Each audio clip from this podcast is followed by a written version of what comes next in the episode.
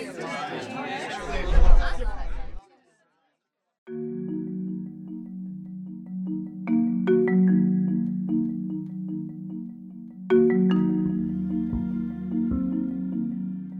I'm Natalie Mast, and you're listening to the Conversations Speaking With podcast. You can subscribe to the podcast on iTunes or through TuneIn Radio. Today I'm joined by the University of Western Australia's William Bowe, aka the Poll Bludger, who's going to talk to us about the campaign so far and the likely outcomes on Saturday. So, it's day 50 of the campaign, and we're five days out from polling day. As this campaign finally draws to a close, what are the polls telling us at a national level? There has been gentle movement in favour of the coalition, probably not of such scale that you can state with actual confidence that it's sort of broken the limits of the margin of error. But uh, there has been pretty much stasis throughout the campaign. There has been very little to separate the parties. It's been pretty much every poll that's been published has been in the range of 5149 one direction to 5149 the other direction. It's just that in the course of the last week or so, more of those 5149s have been in favour of the coalition, less of them are to Labor. So I think it's possible to discern that there's been a little bit of movement in favour of the coalition. So, when you do look at the data from individual states, are you seeing any significant swings away from the government? There has always been a most pronounced swing in Western Australia. Uh, conversely, I think that the Liberals are holding up relatively well in Tasmania. That's not to say that they'll hold all their marginal seats there, but uh, those I think are the two extremes. Probably the, the Liberals are doing best in, in Tasmania uh, weakest in Western Australia. And there is the enormous wild card of South Australia, where the Nick Xenophon team is clearly going to be a major factor. And it, has poleaxed Labor's primary vote there. It's certainly bitten very deeply into the Liberal primary vote as well, and it's created a really unpredictable situation in which uh, a very large number of seats are impossible to call. As a result of which, it's as as much as it looks like the the terrain is becoming more favourable towards the Liberals, there is the risk for them that the Nick Xenophon team achieves something so extraordinary that it ends up costing them their majority.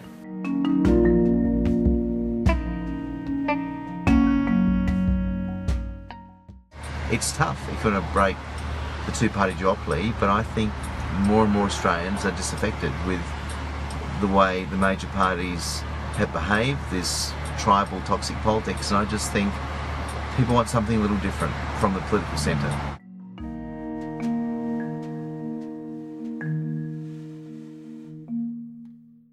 Right, so on Saturday night, as we're glued to our TVs, the radio, and the internet, what seat should we be keeping our eye on?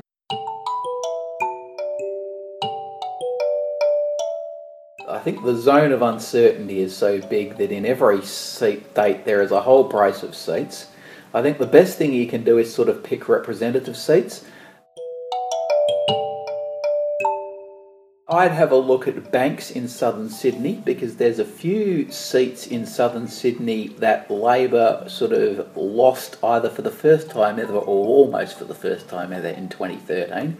Labor had an historically terrible result in Sydney, and if there's going to be any show for a Labor recovery at all, they're going to need to recover solidly in those sorts of areas.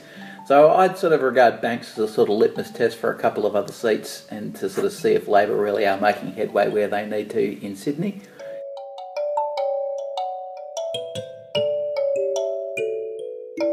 Similarly, a concentration of important seats in central Queensland uh, I would use Capricornia as my litmus test for probably three broader seats. Capricornia is a seat that Labor only rarely loses. It loses it at particularly bad elections. Uh, 2013 was one, one such election.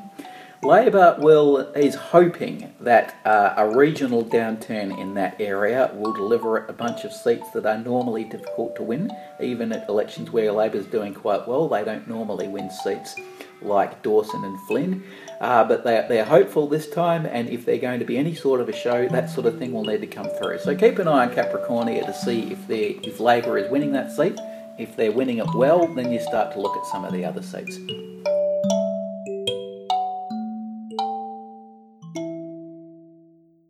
In South Australia, the electorate of Mayo is the most likely seat to fall to the Nick Xenophon team. Again, that's the sort of canary in the coal mine for the Nick Xenophon team. If they aren't doing as well as anticipated in Mayo, then those sorts of apocalyptic scenarios are off the table. But if they're winning well in Mayo, then we have to start wondering what other seats they can reel home in South Australia.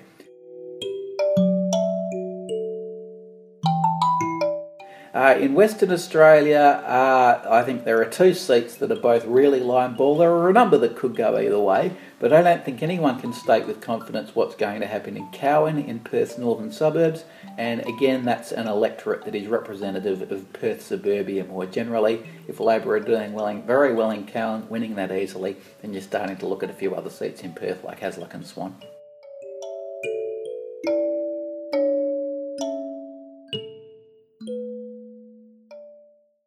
The threat is real. If you only really know the leader of a minor party but don't know their candidates, if you don't really know their policies, then don't vote for them. If your local vote is for Labor, Greens, or an independent, and are you, are you, and you are in one of the 20 or so key battleground seats across the country, it is a vote for the chaos of a hung parliament.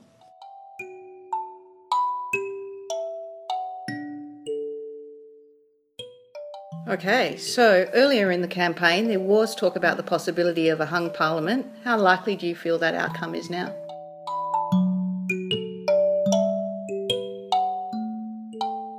Uh, I'd put it below fifty percent, but it's a it's a real possibility. And again, we're coming back to that wild card of the Nick Xenophon team. I think the Nick Xenophon team is thought likely to win the seat of Mayo. Uh, and then there is the possibility that they win the two big regional seats in South Australia, which are Barker and Grey. If they take home all of them, then they've taken a big three seat bite out of the coalition seat total, and they're also under pressure from uh, the old independents seeking to make a comeback. Tony Windsor in New England and uh, Rob Oakeshott now running in the seat of Cowper in New South Wales. Both of them, by all accounts, are really taking the challenge up to the National Party. So, if all of those come through, we've got five seats going missing from the coalition seat total before we start factoring in Labor losses. If that uh, ends up transpiring, then I think we've got a very big chance of winning a hung parliament. It doesn't look like Labor are winning enough seats to reel the coalition back from their starting point of 90 back to 75. It's difficult to see Labor taking 15 seats out of the coalition, but if the Liberals are also, and the Nationals, are also losing as many as five seats to non major party players, then that's the, the, the scenario we have, where we have a crossbench that is big enough to allow for a hung parliament scenario to enter the equation.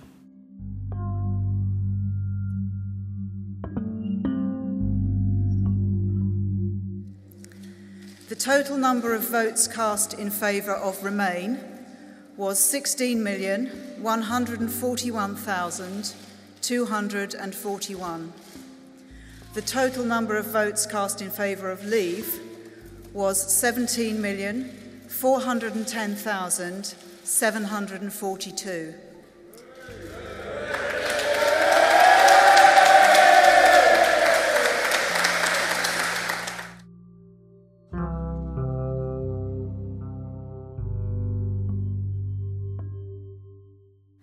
Okay, since Friday's shock referendum results, there's been a lot of focus on Brexit and then the subsequent political fallout in the UK. How important an issue do you think Brexit will be in the final days of the campaign? And then, which of the major parties do you think will get the most mileage?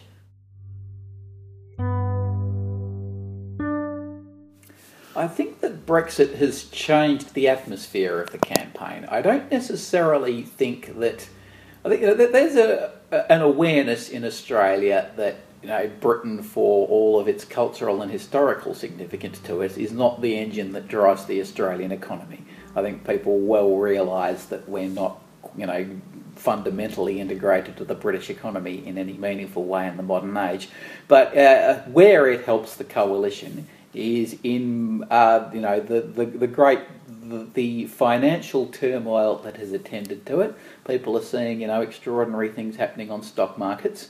and it, very, it, it, dovetails very nicely with coalition messages to answer the question as to who it favours. I don't think there can be any doubt that this change in atmosphere, this sense of uncertainty that has been stimulated by the Brexit result, uh, a reminder that anything can happen in this world, I think that activates conservative instincts.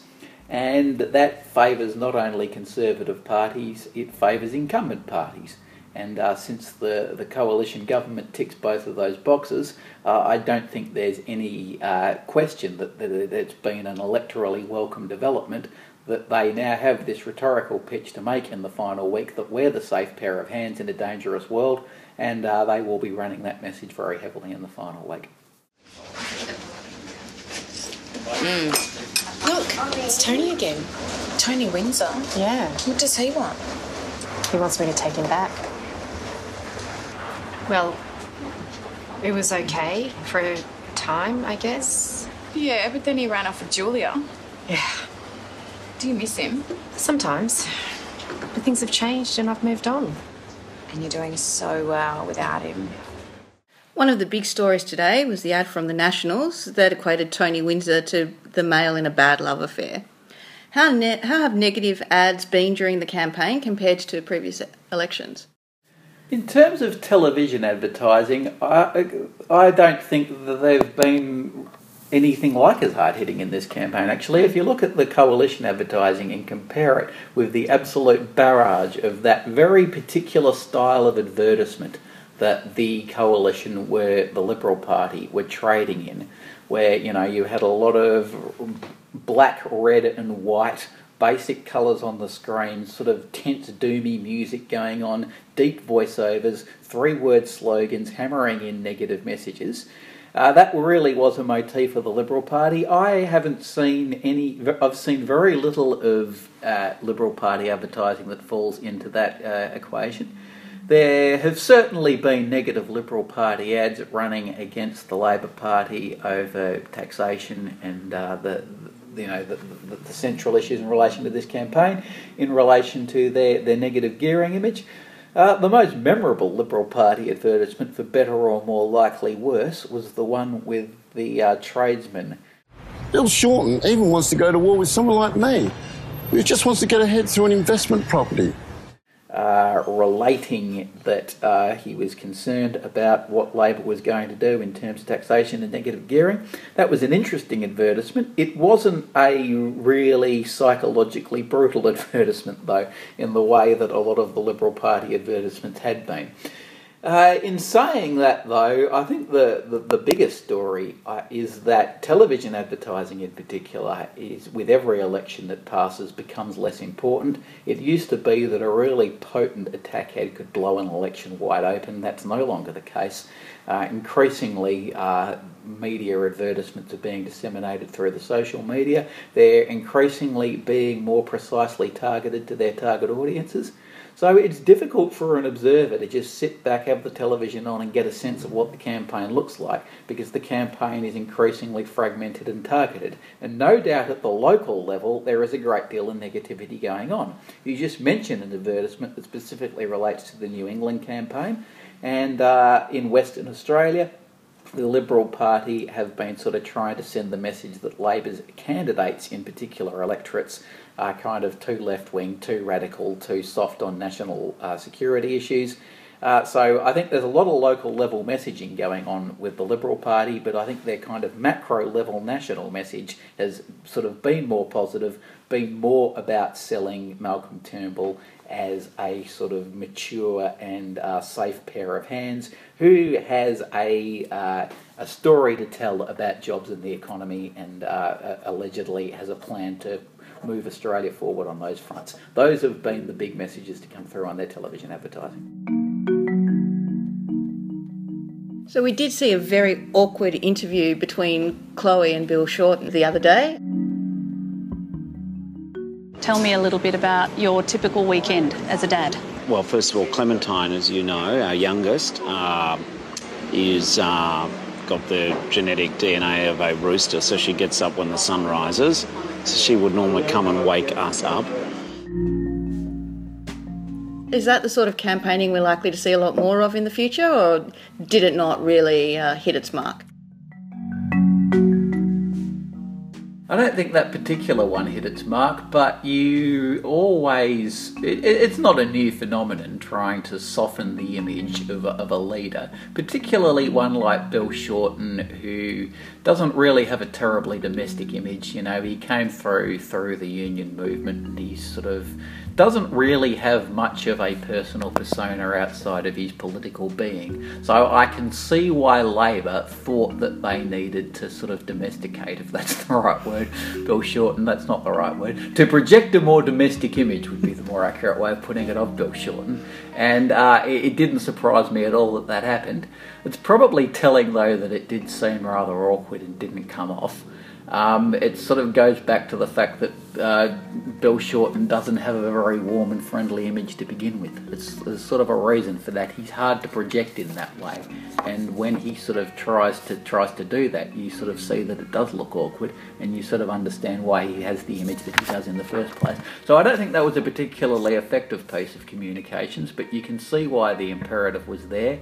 It's not a new development, you know. You know that you know you know, Richard Nixon had his dog on. Checker. Yes, yes, obviously. So there, there's a there, there's a fine old tradition of doing this sort of thing. And obviously, like every other tradition of campaign communications, this one is adapting to the social media age. But the the basic messages don't change. It's, it's a change of form rather than content. Things are going to be different in the Senate this time. We've got an entirely new way of um, electing our senators. What insights can you provide into how the Senate might look following this double dissolution election? Uh, probably disappointingly similar to the last one from the last government's perspective because we've got a cancelling out of having a new electoral system that makes it tougher for minor parties with a double dissolution election, which makes it easier for minor parties. There's 12 seats up for election in each state. There isn't a huge hurdle to clear. Uh, it would have been absolute bedlam to have held a double dissolution under the old system. You'd have had two micro party senators from every state. At least the micro party winners on this occasion will have a reasonably solid base vote. You won't have people like Ricky Muir winning from 0.5% of the vote. But there, one thing the polls have shown, which I neglected to touch on earlier, is that there has been an increase in the others' vote during the course of the campaign and to a higher level than it was at in 2013 when we saw extraordinarily high non major party votes in the Senate. So, presumably, those votes are going to escalate still higher, and it will not be that difficult a call for a minor party, micro party candidate who has some sort of a public profile to rustle together. Probably about 3% of the vote is what they'll need, and I think pretty much in every seat you will get one of these candidates sneaking through, along with that wild card I keep coming back to, which is the Nick Xenophon team. Clearly, the Nick Xenophon team is going to win multiple seats in South Australia. You would, I wouldn't even rule them out picking up a seat in, in one or two other states. I don't think it's likely, but it's possible. But in South Australia, on a conservative estimate, I'd say that they'd win three seats. And uh, so, what we're going to see is that the crossbench is going to become a little bit less complex. We're going to see people like John Madigan and Ricky Muir going out, and uh, in their place, we'll see more Nick Xenophon team senators. As well as that, though, there is going to be an assortment of people winning the 12th seat in other states from low shares of the vote. Uh, I think Derryn Hinch is a good chance of winning a seat in Victoria. I think David Leyonhjelm is a good chance of getting re elected in New South Wales. Pauline Hanson is in with a show in Queensland. Uh, I think most people think that Jacqui Lambie is going to get re elected in Tasmania. There are even suggestions that she will win a second seat, so her running mate will get elected as well. None of them can take anything for granted, but I think the most likely outcome is that we will see in the crossbench, in addition to the Greens, who'll probably win about eight seats, we'll see three seats for Nick Xenophon and probably an assortment of three other senators uh, winning off their own tickets in other states. Okay, so today the Australian reported that pre polling is up 33% from the same time in the 2013 campaign, so about 1.13 million people have already cast their vote. Uh, I'm quite interested in whether or not you've noticed a change in the way the larger parties, especially, are campaigning as they try to appeal to early voters. And then whether or not you think that the AEC might step in and make it harder to pre poll. The, campaigns are behaving as if the three week period is a definite deadline now, that they do actually have to have a story to tell, they have to have policies out there by the time that pre polling begins. And this wasn't something they even felt obliged to think about a couple of terms ago. In certain other ways, I wonder if they are adapting enough. We still have these farcical campaign launches happening one week out from election day. And um, you know, there are various tactical reasons why they do that, but I'm sort of wondering whether or not it might actually make more sense to start having campaign launches that are actually worthy of the name, in that they do actually launch the campaign. Uh, so, in, in some ways, uh, I wonder if there's just a bit of uh, systemic resistance to change. But uh, certainly, you know, I, I, have, having said that, the, the parties have changed their behaviour. They are uh, moving some of their sort of communications to earlier on, and we're seeing a sort of broader spread of activity. They're still running into the age old problem, though, which is okay, we have got a lot of people pre polling, but we equally we have a lot of people who aren't pre polling. And I tend to think that people who vote on polling day are people who are less politically enthused. And if you and the less politically enthused voters are the ones who are the most likely to respond to your sort of campaign attack ads and they really aren't engaging with the campaign at all until the very later stages.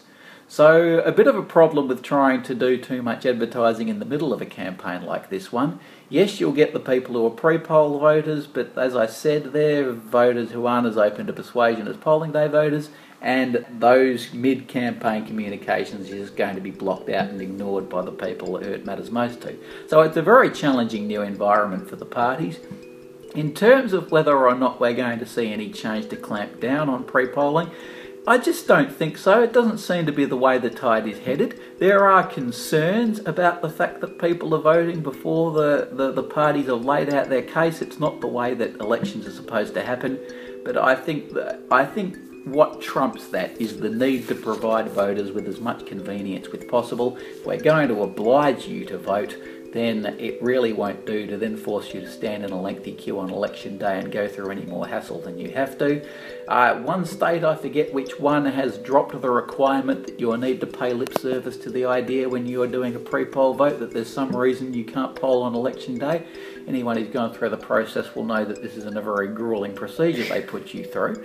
But nonetheless, they have dropped the pretense, and uh, I suspect that's going to be a harbinger of what's to come. There's going to be a recognition that people are voting with their feet. They like pre polling. You don't want to take people to take away from people something that they like, particularly in relation to something as electorally sensitive as the casting of their vote. So I think pre polling is the way of the modern world. There are problems with it, but I think we're going to have to learn to live with them.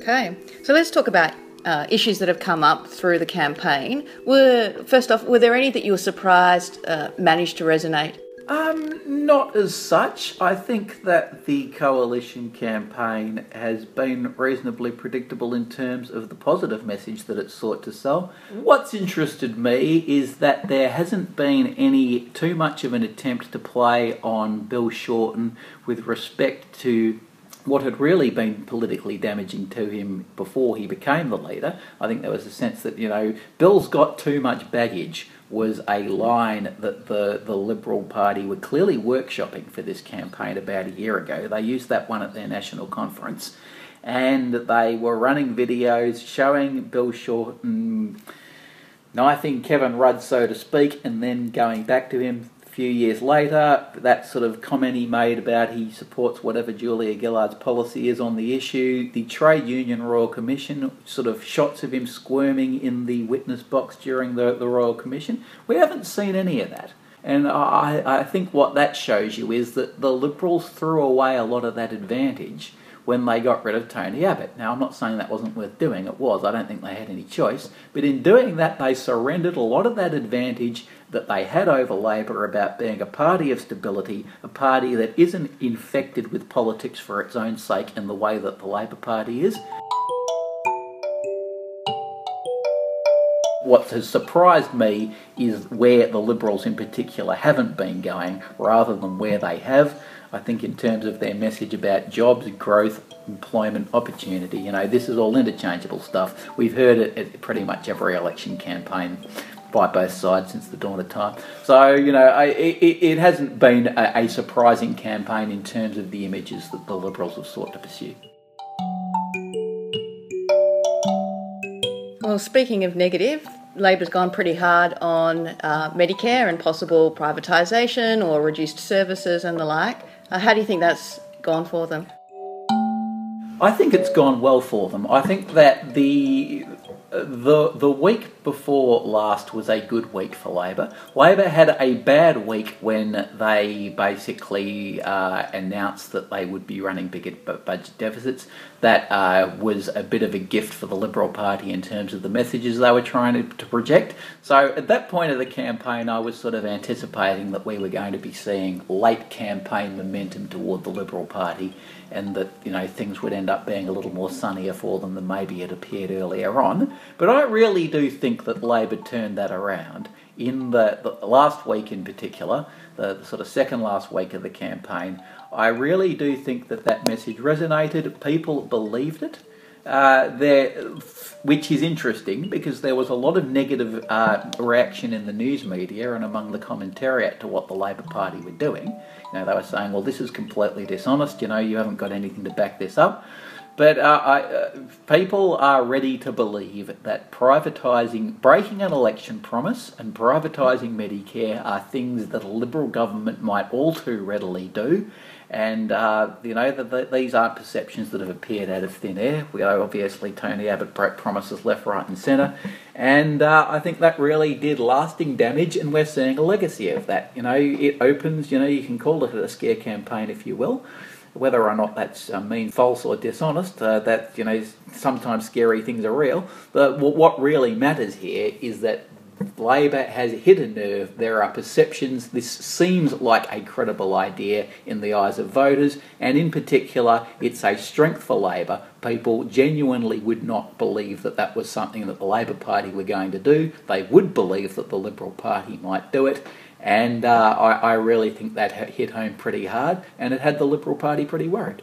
So, this has been a fairly presidential style campaign with a lot of focus on both leaders, but I'm interested in hearing your views on who you think from both major parties have been great performers and who's been a little disappointing. As you say, you know, I, I think they've done such a good job of, of focusing the, the attention on the, the leaders that, you know, you need to be pretty politically engaged to have developed a sense of how everybody else is going. And I uh, perhaps have a little bit of a Western Australian centric perception here. I, I, think that Julie Bishop's performed well during the campaign. I think that she has added a little bit of heft over here in Western Australia to some of the attacks that they've been waging against Labor Party candidates in marginal seats she's sort of succeeded in adding a little bit of authority to things that might have looked a bit kind of grubby and subterranean if they didn't have her kind of imprimatur upon them. I think she's probably been best on ground as far as I can see. The Labor Party campaign has really been tightly focused on Bill Shorten, as it needs to be because the party doesn't have that much media space. Uh, I don't think, though, maybe my memory is failing me, but we haven't had any real train wreck performances in the media from any of the of the front line. God knows we've seen some a few terrible performances from candidates in marginal seats who sort of weren't known before and now are for all the wrong reasons.